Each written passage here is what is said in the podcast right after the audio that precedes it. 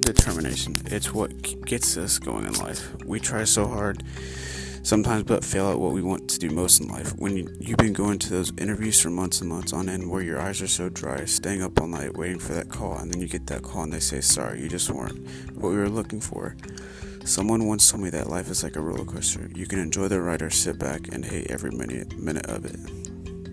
There's something you should understand that's you versus you in this world. Don't let life kick you to your knees and spit in your face and keep you there.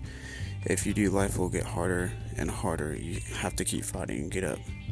Maybe you have to uh, word your application different to get that call back from the job interview, or work extra hours to get that raise you were hoping for, or buy that dream car you wanted. Keep chasing that dream of yours, the dream that keeps us at up at night and hop on the elevator of life because it'll leave you at the bottom floor.